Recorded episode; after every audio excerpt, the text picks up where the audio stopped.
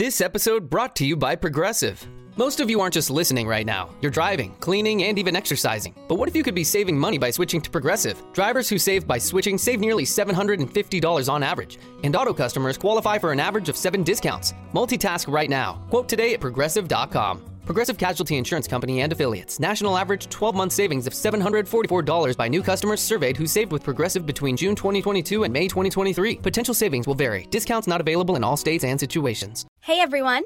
I'm Brenda. And I'm Julia. And you're listening to Roaring 20s Podcast. Your 20s are known as both the most exciting and most confusing years of your life. We're here to share our stories, to have real and raw conversations, and best of all, to make you feel a little less alone. This podcast was brought to you by the Believe Podcast Network, the #1 podcast network for professionals. Do you believe?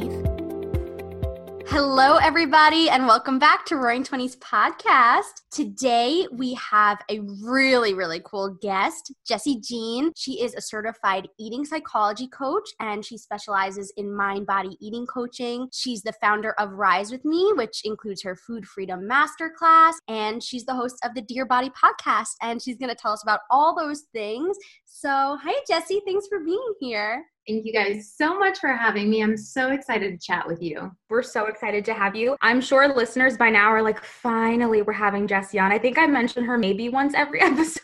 At least once every episode. Everyone's like, who is Jessi? There's so much she keeps talking about. And here she is. She's real.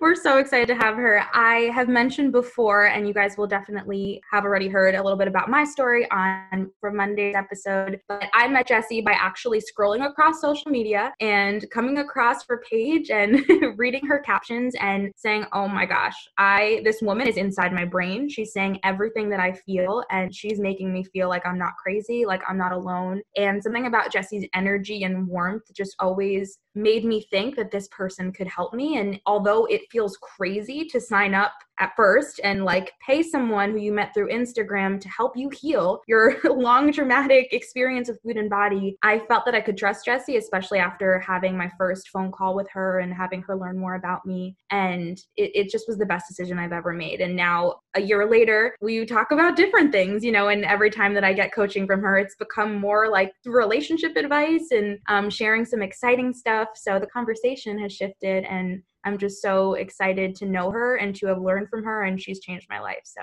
thank you, Jessi. You have been an amazing human being to get to know, Brenda, and your audience is so lucky to have you, both of you gals, to share your light and your love and your wisdom. And it has been truly my greatest honor to see your transformation and to be involved in it. And I always talk with my team, and we joke, it's like, how are there so many awesome women? You know, by this point, working with, you know, hundreds and hundreds of women, I'm like, you'd think there'd be a bad apple, but we just haven't attracted that. And I think it's so much to do with character like yours, Brenda, people who are just light and love and determined and passionate to themselves so that they can heal the world around them too. So thank you for trusting me and taking the leap and having me on your podcast. So Jessi, why don't you, in your own words, tell us about yourself, who you are, how old you are, where you're from? Yeah, absolutely. So I am a recovered perfectionist, binge eater, overeater, emotional eater, yo-yo dieter. I tried everything. I was a recovered, I hate my body person. I lived in such insecurity and such fear around my body and food. And that was my life for over a decade. And it has now become my mission to help women out of those cycles, because I know the pain of being in that place. I know how devastating it is, how exhausting it is, how really just frustrating and debilitating it is to our life, to our dreams, to our goals. It seeps into every area of who we are. And it has become so much of my world to serve women who are struggling with this, because I know what it's like. I'm 29 years old. I dealt with it for 10 years. I feel like it stole so much of my teen years and my early 20s, just being so consumed in this struggle. I remember at one point in college, I was questioning whether life was even worth it. I was so exhausted from being in these cycles and making promises to myself to never binge again, never overeat, never do these things, and then snapping and spiraling out of control. And I had so much insecurity around who I was, around what my body looked like, around if I was going to be accepted, if I was ever going to find a partner, and it was just controlling my entire life. And so I eventually, through lots and lots of struggle and turmoil and trial and error, I went to therapy and Overeaters Anonymous. I tried different programs, different diets, different coaches, all of these things to try and find my way out. I finally did dig my way out of that mental hellhole, and I've come to this place of such beautiful peace in my own mind, peace with food, peace with my body. I feel secure in who I am. I, of course, struggle. I have different insecurities. I have different fears, different things that I deal with. I am human, but my struggles are no longer with food and body. I live free. I live easy with food and body, and that's really such a big part of who I am. I'm also a wife to an amazing man. I've been married for a few years now, and I have a dog, Bear. He's our little child. We eventually want children, but we don't have any children yet, and we live here in Denver, Colorado. So cool. That's amazing, Jessi. I wish you guys could like see Jessi's face. She's like so radiant. She's just such a light from through the computer. I can just tell. Thank you for sharing that, Jessi, and I'm sure we're going to get deeper into that. But I kind of want to start really at the beginning for anybody who doesn't know, because I kind of feel like we hear this word disordered eating thrown around a lot. And for a lot of people, I think their mind just goes to like anorexia or bulimia, which is the ones that we're kind of taught about. Yeah. But can you kind of give a definition to what disordered eating is for anyone that doesn't really understand that term? Yeah, absolutely. So I always, we'll say things like binge eating or eating disorders or disordered eating. And I agree, people do get very confused and, they think, well, I've never been diagnosed. I've never been put in a hospital. I've never been in an inpatient treatment program. I've never, gotten to these places of being so entirely emaciated. I look like what some of us picture an eating disorder to look like. And what I always tell people is, instead of even trying to classify, do I have an eating disorder or struggle with disordered eating? Instead, just ask yourself some really simple questions. And this gives clues to if there's anything that's unhealthy in your relationship with food. And I think it's also very toxic to label ourselves as a disordered eater or having an eating disorder, or classifying ourselves as a binge eater or emotional eater. And I'll use these terms in my social media when I'm talking to people, because it's the thing that they understand, but I don't like labeling ourselves at all. And I was never formally diagnosed by a medical professional with my struggles with food. And most people who struggle with food are never formally diagnosed either. And so instead of trying to just, determine, well, do I have these tendencies? Just ask yourself, do I deal with food anxiety? Do I sometimes feel this compulsion or this impulse to do things with food that I intellectually know I don't want to do? Or do I feel guilty after I eat? Am I afraid of food? Do I feel like sometimes I'm spiraling out of control with food? Do I think about food all of the time, whether in the forefront of my mind or the back of my mind? Do I have a bunch of food rules and restrictions in place that make me feel a sense of safety and control because I don't feel like I can just listen to my body? And so if we can start answering some of those questions, and if the answer is yes or maybe or kind of, that is, you're worthy of help and support in getting to a place where it's easy. Because waking up in the morning and having your first thought be about food and wondering, did I eat too much? Should I eat more? Do I need to exercise for what I made, for what I ate? All of those types of things are incredibly unhealthy. They're exhausting, and they're not how you're designed to be. So, and a lot of women, except a lot of individuals, not just women, I just personally work with women, but a lot of individuals kind of accept that maybe that's just how it is. It's normal to binge eat, or it's normal to overindulge and then feel a bunch of guilt and shame and fear and then want to restrict, and going on and off these diets is just normal. And the reason a lot of people think that is because it's so common, but it's not normal. It's not how we were designed. And the weight loss industry, the diet industry has made us believe that it's our lack of willpower, it's our lack of discipline. We just need this next diet or this next thing in order to find balance. And so many people live in these cycles for years and years and years and decades. People go to their grave all the time having dealt with this their entire life, which is absolutely devastating. And so when that question comes up, I don't really know if I'm an emotional eater or a binge eater. I've binged before. I've emotionally eaten before. I've restricted before.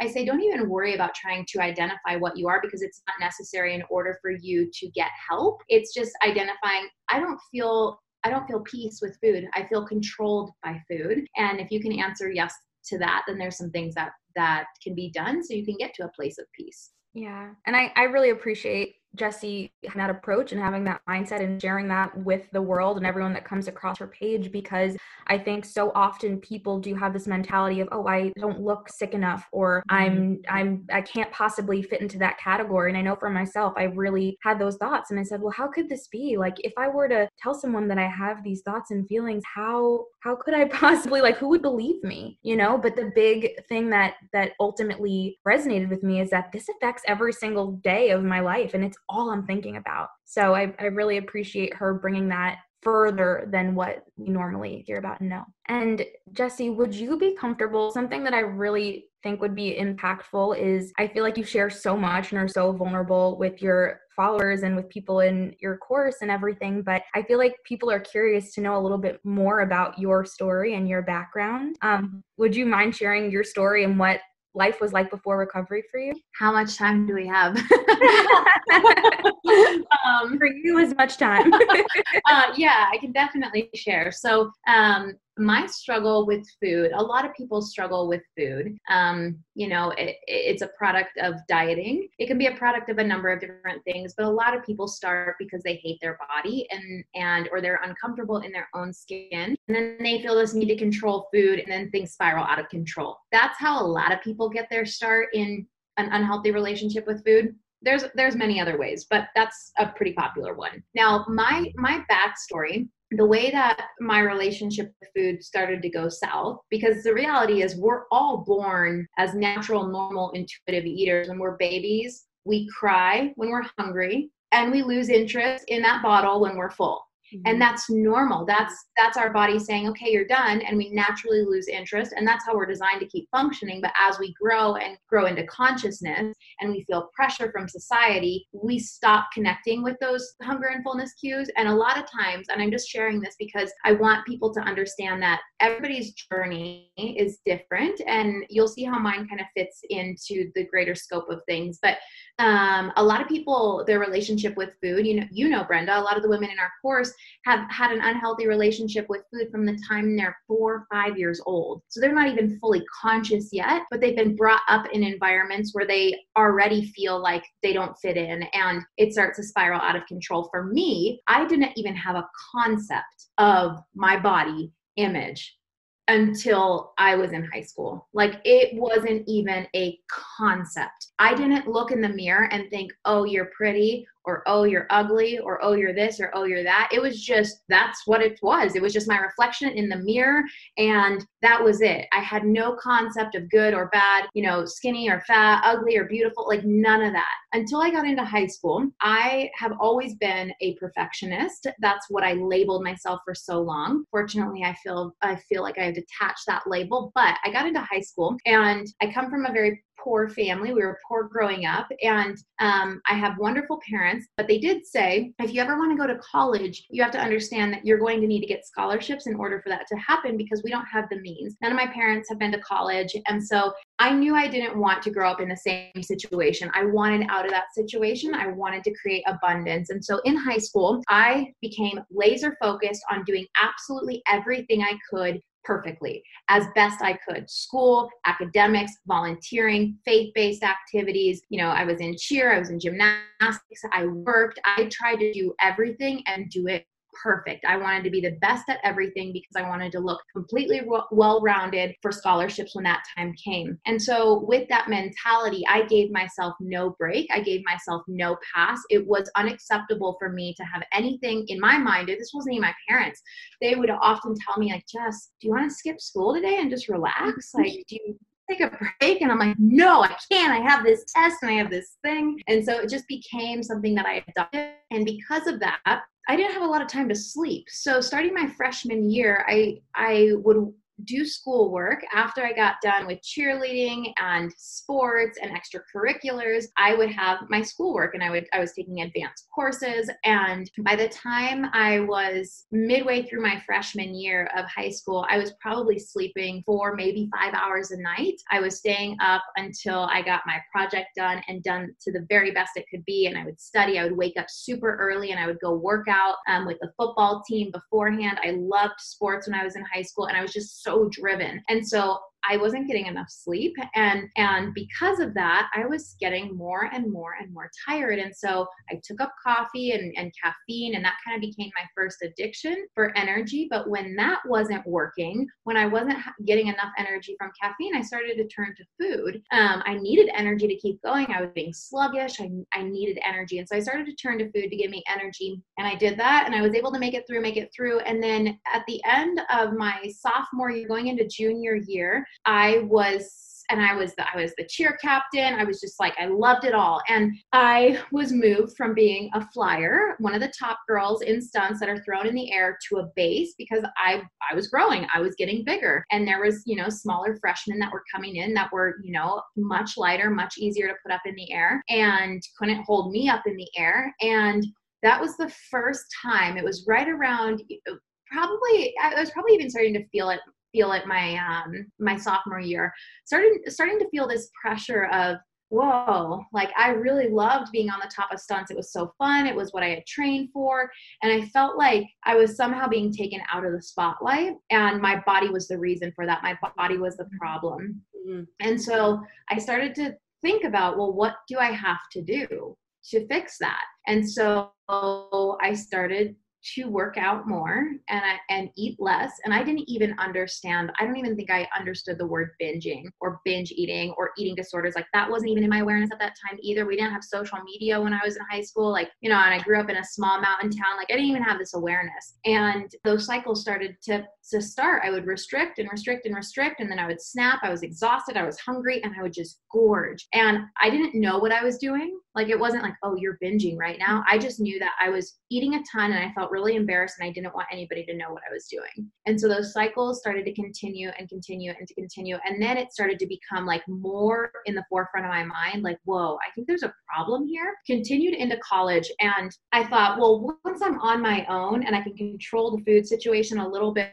we always ate really healthy at home, but I just felt like, well, once I'm on my own and I can control things more, it's going to get better. Well, I got into college, and it just got harder. And the first couple of years of college, I was majoring in dance. And in the dance world, on a collegiate level, there's a lot of pressure. And especially in the more traditional disciplines of ballet, so much pressure to look a certain way. There's, these very traditional teachers that come from overseas, and, they want you to look a certain way, and they'll tell you straight to your face if you don't. And it was just like, oh my gosh. And so the pressure continued, and I lived with dancers, and they were all struggling with eating disorders. I know that. And so just the cycles continued. I would binge, I would spiral out of control. I'd feel so guilty, and I kept trying different diets. I finally in college was like, this is a problem. I have a problem. And that's when I started to look into help, because I was so anxious and I was so afraid. So I started to put myself in therapy. I checked out Overeaters Anonymous, which I only knew about that because people in my life had dealt with alcoholism, and I had heard of Alcoholics Anonymous, and I knew that there was something for food. So I found that. My therapist told me about that. I started going to that almost daily. I had a sponsor who would help monitor what I was eating as if that was the solution. And so the cycle just continued and continued. And in college, it got to a point where I was like, I don't know if I want to continue living. I'm so tired of this. I'm so exhausted. And I was so insecure. I was afraid to date. I was afraid to put myself out there. And I went into the headspace that, well, just control food. And when you get out of the pressure of college, when you get your degree and you get into the real world, things will be better then. Mm.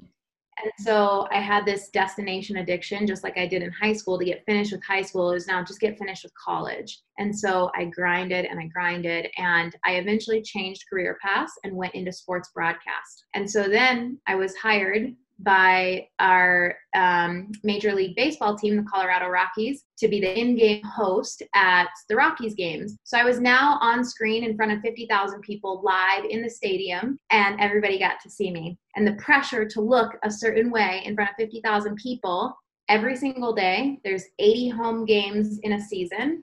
We would have 10-game homestands every single day. I would be there for 4 or 5 hours on screen in front of all of these people. That pressure was just another thing. Mm-hmm. And I remember thinking, I eventually wanted to move out of being an in-game host to being on television and working for a network. But the television hosts, they travel with the teams. And I remember telling myself, I can hardly control food when I go on a 1-week trip somewhere. There's no way I can travel to multiple cities for 160 some games a season for half a year every year and not completely blow up. And so I was like, I can't pursue this dream of being a sports broadcaster because I won't be able to control food. Yeah.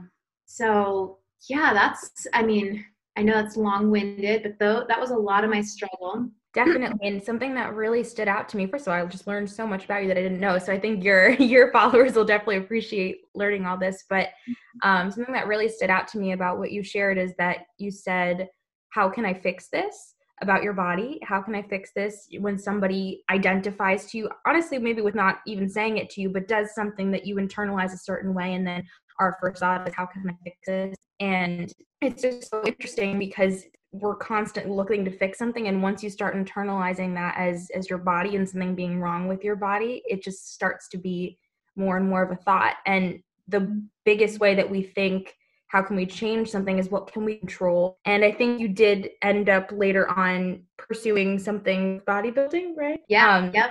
And the reason that I was thinking about that is because myself, I also, after graduating college, said, okay, well, what can I do? How can I, of course, inspire people, but also how can I help get myself under control without identifying that anything was wrong? I'm like, oh, I should sign up, and I should probably work at a weight loss center to help keep my weight under control. So interesting that we push dreams aside for this thing that could be healed. And I don't think everybody realizes that that's possible. Yeah, I then went from doing that to, I did a couple other things, but I eventually then became a personal trainer, because at the point you get so sucked into your disordered eating and working out that you start to learn, so much. And I was like, well, I might as well make this my path now, because I know so much about food and so much about working out. And so I pursued personal training, and then I got into bodybuilding, thinking the pressure of having to be on stage in a bikini would for sure fix my problems. I would for sure get to my goal. And then I would, I'd be so disciplined that I could never be derailed. And so that was my thought process. And so, yeah, I totally forfeited my goals, and it became so much of my world. I then decided to make it my career, because that was the only way I could give enough attention to it in order to maintain it and get to where I wanted with it. I had to give it my whole life, my career, it was my extracurricular, it was my everything. And then eventually I learned programming work and was introduced to a bunch of different people and got the support that I needed. And I was able to evolve out of that and get to this place of balance eventually. But yeah, it was a really long journey. And yeah, like you said, Brenda, a lot of trying to control and fit. Yeah. Jessi, thank you so much for being so vulnerable and sharing that, because I think that there's a lot of women who are struggling. And I think just hearing somebody else's story is so powerful to say, oh, okay, it's not just me. Like, there's nothing wrong with me. Other people deal with this too. And I really think that there's so much power in that. So thank you for sharing all of that with us. And obviously, luckily, thank God, you found recovery, and you actually now have even turned it into a business, helping other women find recovery. So can you tell us about what made you want to make your life and your life's work helping other women find recovery, and what your programs are and how they work? Can you tell us all about that? Totally. Yeah. So at the point of, there were so many points in my journey where I felt like quitting, as in quitting life, like hitting the exit button on life. And by the time I finally crawled my way out, I went from, like, my eating and fitness journey went from, extreme meal plans to learning about calorie counting, to macro tracking, to flexible dieting, to, wait a second, I can reverse diet out of this, to, there's this thing called intuitive eating. And so it was definitely a process of just learning and growing and evolving. And by the time I finally made it out of this hellhole, and when I say made it out, I mean, not just got super disciplined or had a bunch of willpower. No, I retrained my brain. So I no longer even felt this urge or this impulse to binge. I no longer was trapped in insecurity. My body could ebb and flow. I could gain weight, lose weight. It didn't cause me to go into a deep, dark hole. I felt peace. And getting to that point was such a journey of many tears, many breakdowns, so much fear, so much doubt, so much overwhelm and skepticism, and wondering if it was ever going to work for me, or if I was just the one that was entirely broken and at birth some wires were crossed in my head and I was never going to find balance. And when I finally did, I felt like I had this moral obligation to tell other women that, look, like this doesn't have to be how it is, and there truly is a way out. And so that's when I started. I had felt that for a while, for a number of years, before I actually pursued doing this, because I didn't really want to go. Once I got out of it, I was like, oh, I'm so done with that. Like, I don't want to go back into that world. Right. That's probably like scary in a way of like, well, is it going to bring things up again? Yeah. And it was just such a dark time in my life. I didn't want to go back to it. I didn't want to experience other darkness. I'm like, oh, it was so tiring. But I kind of ignored that call that I felt I had on my heart, that I felt like God gave me for years. And it finally was just knocking so loud. I was trying to support people in other way through a lot of mindset coaching and health and wellness coaching. But we were always going back to this issue of food struggles and body image struggles. And so that's when I was like, how can I do this? And I started looking up different career paths and credentialing processes and programs so that I could become credentialed to do this, and decided, you know what, this is what I'm going to do. I'm only going to help people with this, and I'm going to give it every ounce of my heart. And if one person comes and it helps one person, it'll be worth it. Because if somebody would have done that for me, I would have felt like I had been, my life would be indebted to them. And so I was like, if I can just help one person, then it's going to be worth it. And so I decided to take a leap and say, I'm not going to be a mindset or a health or a wellness coach. I'm going to help people heal their relationship with food and body, and that's it. And I'm going to give it every ounce of effort I have. And so then that's when I decided, you know what, I'm going to build this program. And I'm going to take everything that I learned through my credentialing process and through my 10-year struggles, and I'm going to see if what worked for me is going to help other people the way that I think can. And so I let my audience know on social media. I had built a following on social media through sharing my fitness journey. So I'm just going to let them know that I'm doing this, and I'm going to launch a program, and I'm going to see if anybody comes. And so I launched it, and I had 50 women sign up for my beta round. Wow. And that's a lot right off the bat. Yeah. I was like, all right, guys, I think I'm getting the message here.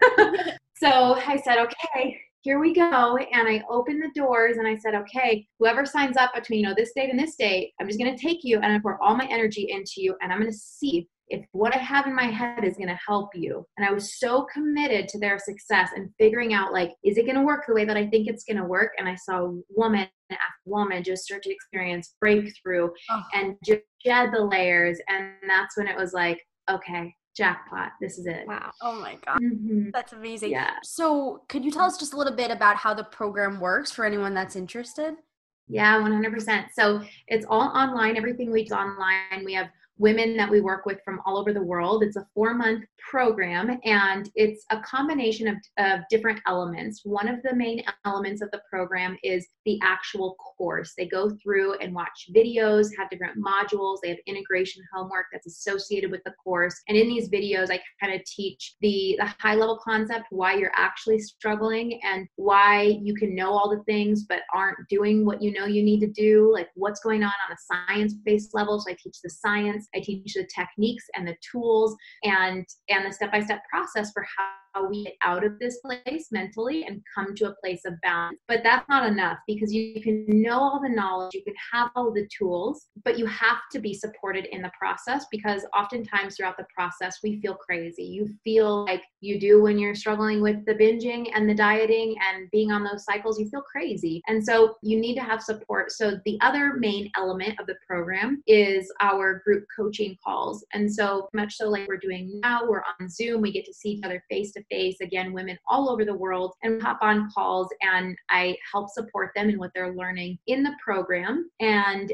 share my perspective and coach them along their process. And we do that every single week. We have multiple coaching calls a week. And then the third main component of the program is the community. So I will never sell one-on-one with somebody because of the power of community. Being in a sisterhood inside of our private Facebook group and being in accountability groups is really the glue that keeps you going. It's the thing that keeps you lifted on the days you don't believe in yourself. It's the thing that keeps you taking one step in front of the other when you feel doubt, fear, skepticism, overwhelm, when you want to throw in the towel and not move forward. It's the thing that pushes you through the moment. And so those are kind of the main elements of the program and how it works. It's amazing. Yeah. It's incredible. And Julia actually just met one of my greatest friends, which you guys probably have already listened to the episode, but she just met Arielle, who was on the podcast. She's awesome too. Yeah, incredible. So those friendships really are real. And actually, before we hopped on here to interview Jessi, we were on a call with some of the girls from the program, even, though we are further along in that journey. And it's just so cool how our conversations have shifted from accountability and, hey, how are you feeling today in terms of food and body? And now they're, hey, how's your family? And what fun projects we have going on. And it's really beautiful to see how our conversations have just totally shifted from being support to one another to really, really being friends and being invested in each other's lives and just being our minds being in a totally different space than they were before. 100%, which is so cool that there's been such a strong community. And I feel like, some of my best friends, Brenda, you and some of the people in the program have really become really good friends to me. And then the people on our staff have become some of my best friends. And it's just the community is everything. And to the woman or man who's listening to this, who's struggling, the thing that I always share, and Brenda's heard me say it 500 times, probably 5,000 times at this point, is you have to come out of isolation in order to heal. You have to come into community. Mm-hmm. And there's no better community than a community that understands what we sometimes don't even understand, which makes us feel crazy. It's imperative. Definitely. And Jessi, were there any challenges or hesitations along the way while you were pursuing your business?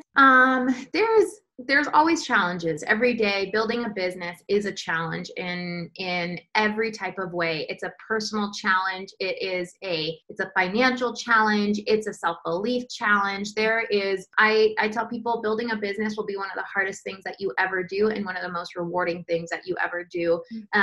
You effort and you grind and you do so much behind the scenes and nobody's cheering for you. You don't have a boss who's telling you good job or patting you on the back. You don't have somebody recognizing you or giving you a raise. It's like, it is so much done I call it in the dark moments where nobody's there in order to see a vision come to life. And so there are lots of challenges, the challenges of feeling like, am I good enough to do this? The imposter syndrome, the fear, the financial risks that you take, hiring team members, being responsible for salaries, all of this is, definitely a challenge. And then when you start to work with people in something like what I do, people are highly emotional. So making sure that you're supporting people in the way that they need and holding space in the way that they need and adjusting the program based on the needs of the community every day is a challenge, and it's a challenge that I willingly take on. While I know my husband always jokes when I'm, really tired, he's like, Jess, you could go into real estate or sales or anything. You would crush it and you'd be able to leave at 5:00 and turn it off. And I'm like, but I can't. And he's like, but you would be miserable. I'm like, I know. I can't turn it off. It's just, this is something that is my life calling. Yeah. Was it hard when you started, even though you totally rewired your brain and all the things, to talk about similar topics that you had experienced in the past, even with the will to help people and want to help them heal in the way that you did? Sometimes certain conversations, that we'll have with clients will trigger memories of mine, sometimes painful memories. But by the time I started the business, I was so far removed from the challenges. And I had felt the calling to go into this for years before I decided to go into it. So I was so distanced from it that I finally felt like I can hold space in a way that's really healthy for myself and for other people. So people would say things, and I'd be like, oh yeah, I remember what it was like when I would do X, Y, and Z thing. And it would take me back to the memory. And I could feel the pain and I could feel, I could empathize with them. But again, it was so distant that my new normal was so normal to me that I was never triggered by doing, if that's the question that you're asking, yeah, I wasn't triggered. Right. Yeah. And I think that it's so powerful and shows, I think, to an audience, especially someone who's listening and is thinking that this is so out of their reach, to think that you could literally live in a world that's surrounded by something like this and help other people pursue healing and not feel that. When I was healing, it's almost like I was starting to, there's this little light that was coming out of the darkness, and that light just got brighter and brighter and brighter and brighter, so that when I went back into the darkness of that struggle, my light took over the darkness instead of the darkness taking over the light. And so,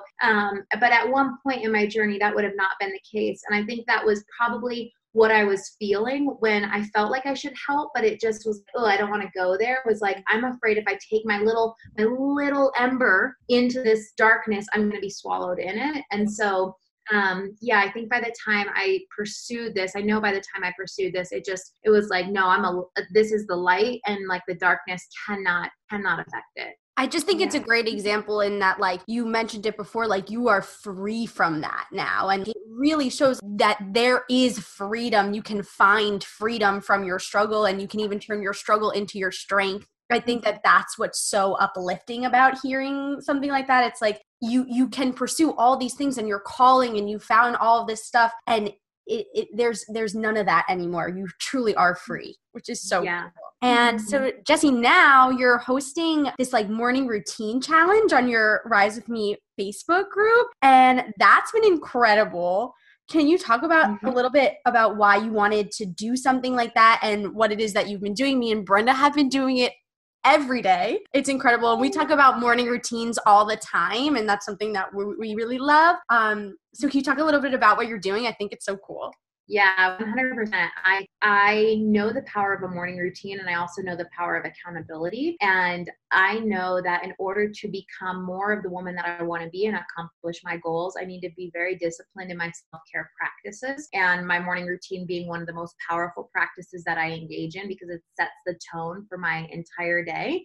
And so I started this free morning routine challenge selfishly to hold myself accountable to doing my morning routine consistently. And I ebb and flow. There were periods where I'd be super, super consistent for months on end. And then, something would happen. My schedule would be interrupted. And then, it would I'd be doing it at this time, and then this time the next day. And I just wanted it to be this appointment that I had on my calendar every single day, Monday through Friday.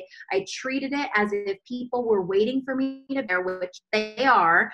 That's why I feel like they get up and exhausted. They literally are waiting. Which is funny. This morning, I thought I had overslept, and I was actually a half an hour early, and I ran out of my bed and I started the video, and I'm like, where is everybody? And I'm like talking, and I'm like, wait a second. Oh my gosh, it's 30 minutes early. And so, that was pretty funny. Yeah.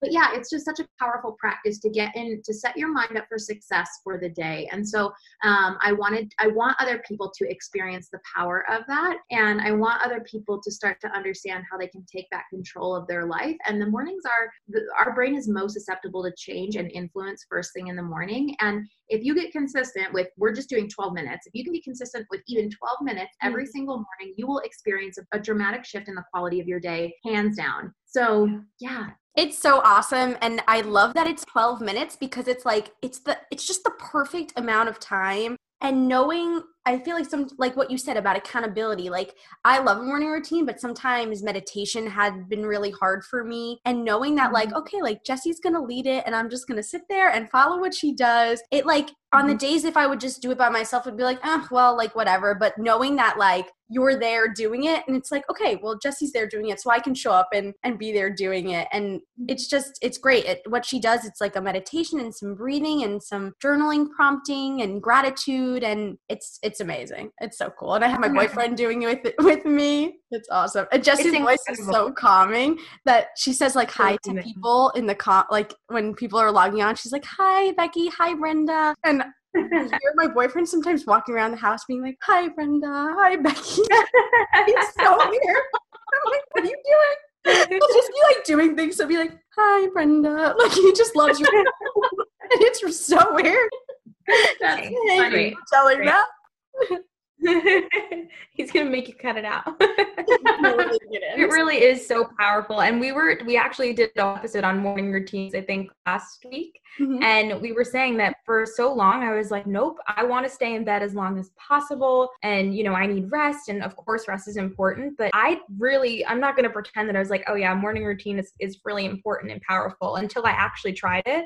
So I feel like for anyone listening who doesn't believe it, don't knock it until you try it, because it has dramatically shifted my life. Same. And it's not even like what you do in the morning routine. It's the fact that you get up and you're disciplined to carve out 12 minutes for yourself first thing in the morning and set the tone and the intentionality of your day. Because most people get up and the first thing they do is they grab their phone and they start looking at their notifications and scrolling or turn on the news. And that is so toxic to our mind. We are literally forfeiting all of our mental power over to something else when it is most susceptible. And so it's there are different techniques that are really powerful to include in a morning routine, but even just the act of I'm going to get up and I'm going to take 10 to 12 minutes to set the tone of my day and to not forfeit my power to something else is so powerful. Yeah, absolutely. And do you have any daily practices or rituals beyond what you share on the morning routine video that you incorporate? Yeah. So being outside and taking what I call a nature bath. Ooh, nature is so healing. Yes. So healing. So I go out and multiple times a day, I take my dog for a walk. And I really just try and bathe in nature. And when I am anywhere besides the city and walking on concrete, I will take my shoes off and have my feet touch the earth and feel grounded to the earth, connected to the earth, and just walking around looking at nature and just seeing it, seeing that something is living, breathing, existing, besides the world inside my head keeps me super grounded. Nature is healing to the soul. And so I go out and I do that even on cold days. My dog has to go out. And so even on cold days, all throughout the winter, I'll bundle up so I'm warm and I'll go out and I'll just walk and walk. And I just try and look at the scene and just take it in, look up at the sky and just really appreciate the beauty of the simple things. So that's a routine. And also daily alignment with my husband. So we spend after I get done with my morning routine, we spend time together making breakfast, sitting down and talking, and we share our intentions for the day. We align with each other for the day. So I know what he's doing. He knows what I'm doing. He knows where I need support. I know where he needs support. And so we share the things that we're grateful for. We share the things that that are on our agenda for the day, and we just align with one another. So that's part of our practices. And then we are both committed to stopping work at a certain time of the day. And so we both do that. So then we can spend time in the evening connecting and just doing lighthearted things, resting, relaxing, enjoying each other's company. Right now we're watching a lot of Netflix because we can't go do anything else being in quarantine. So those are some of the other things that I do. I love all of those. It's so important to have those rituals and things that give that time to you and to make you feel grounded, and because we can be so caught up in everything around us. So I think it's so important. Backtracking a little bit, Jessi, if there was a woman out there listening to this or somewhere else and feeling like they're struggling when it comes to food and body, but are hesitant to start to go down that recovery journey, do you have any advice or like a tangible kind of first step for someone that's a little hesitant about taking that leap and starting to go down that recovery journey?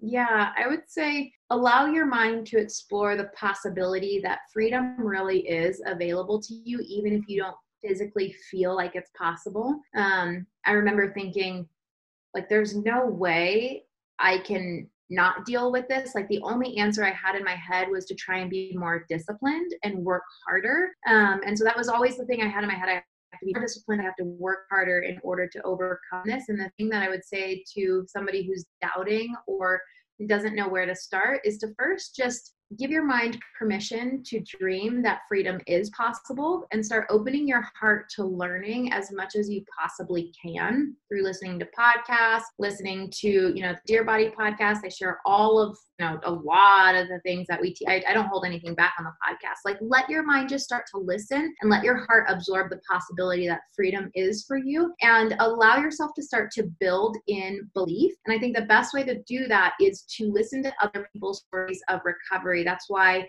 once a week on my podcast, I share, one of our clients' stories of recovery, because the more we can start to see that this actually works, that belief starts to be built that maybe I too can have freedom. And so, being in that place, the first step I would say is come out of isolation, tell somebody.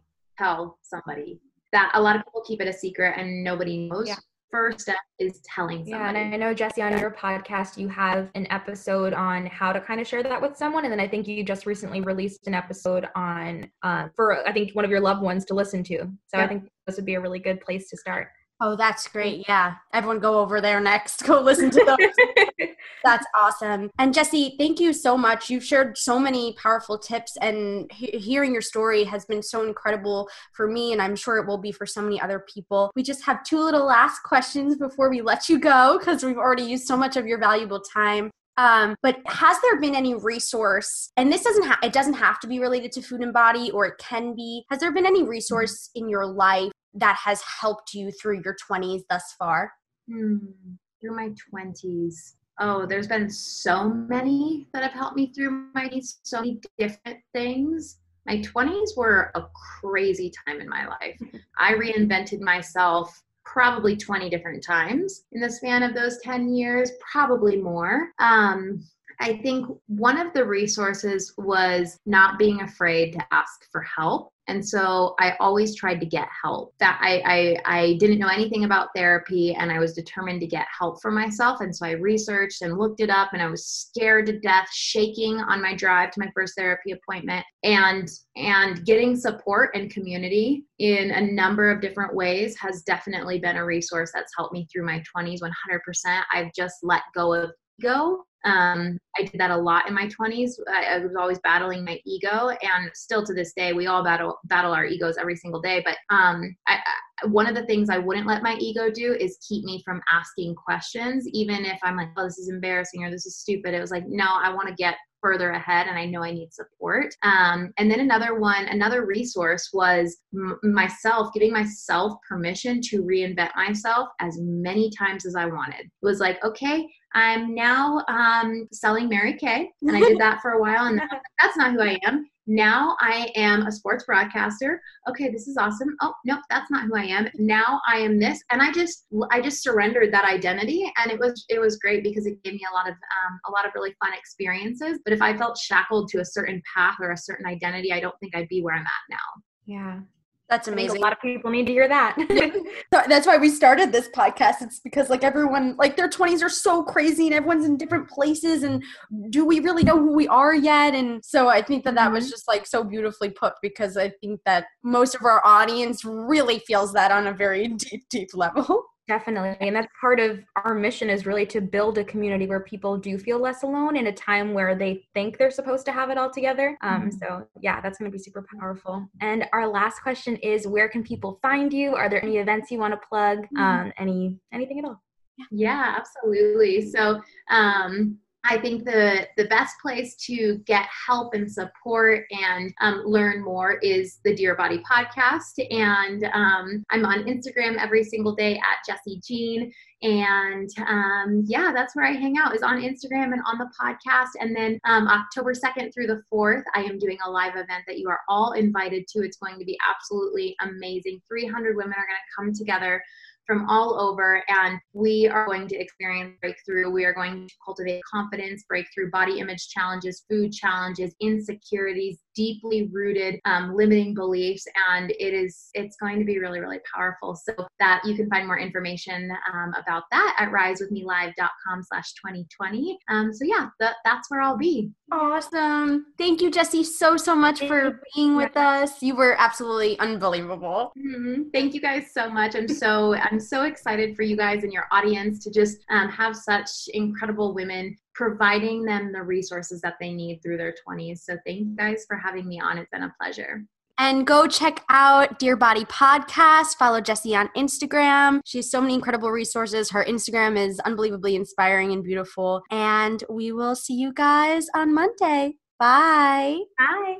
Thanks for listening to Roaring 20s Podcast. Be sure to rate and review wherever you get your podcasts, and please subscribe. You're never alone. Our pride sticks together. Tune in every Monday and Friday for new episodes of Roaring 20s Podcast. You get to start your week with us and end your week with us. With love, Brenda and Julia.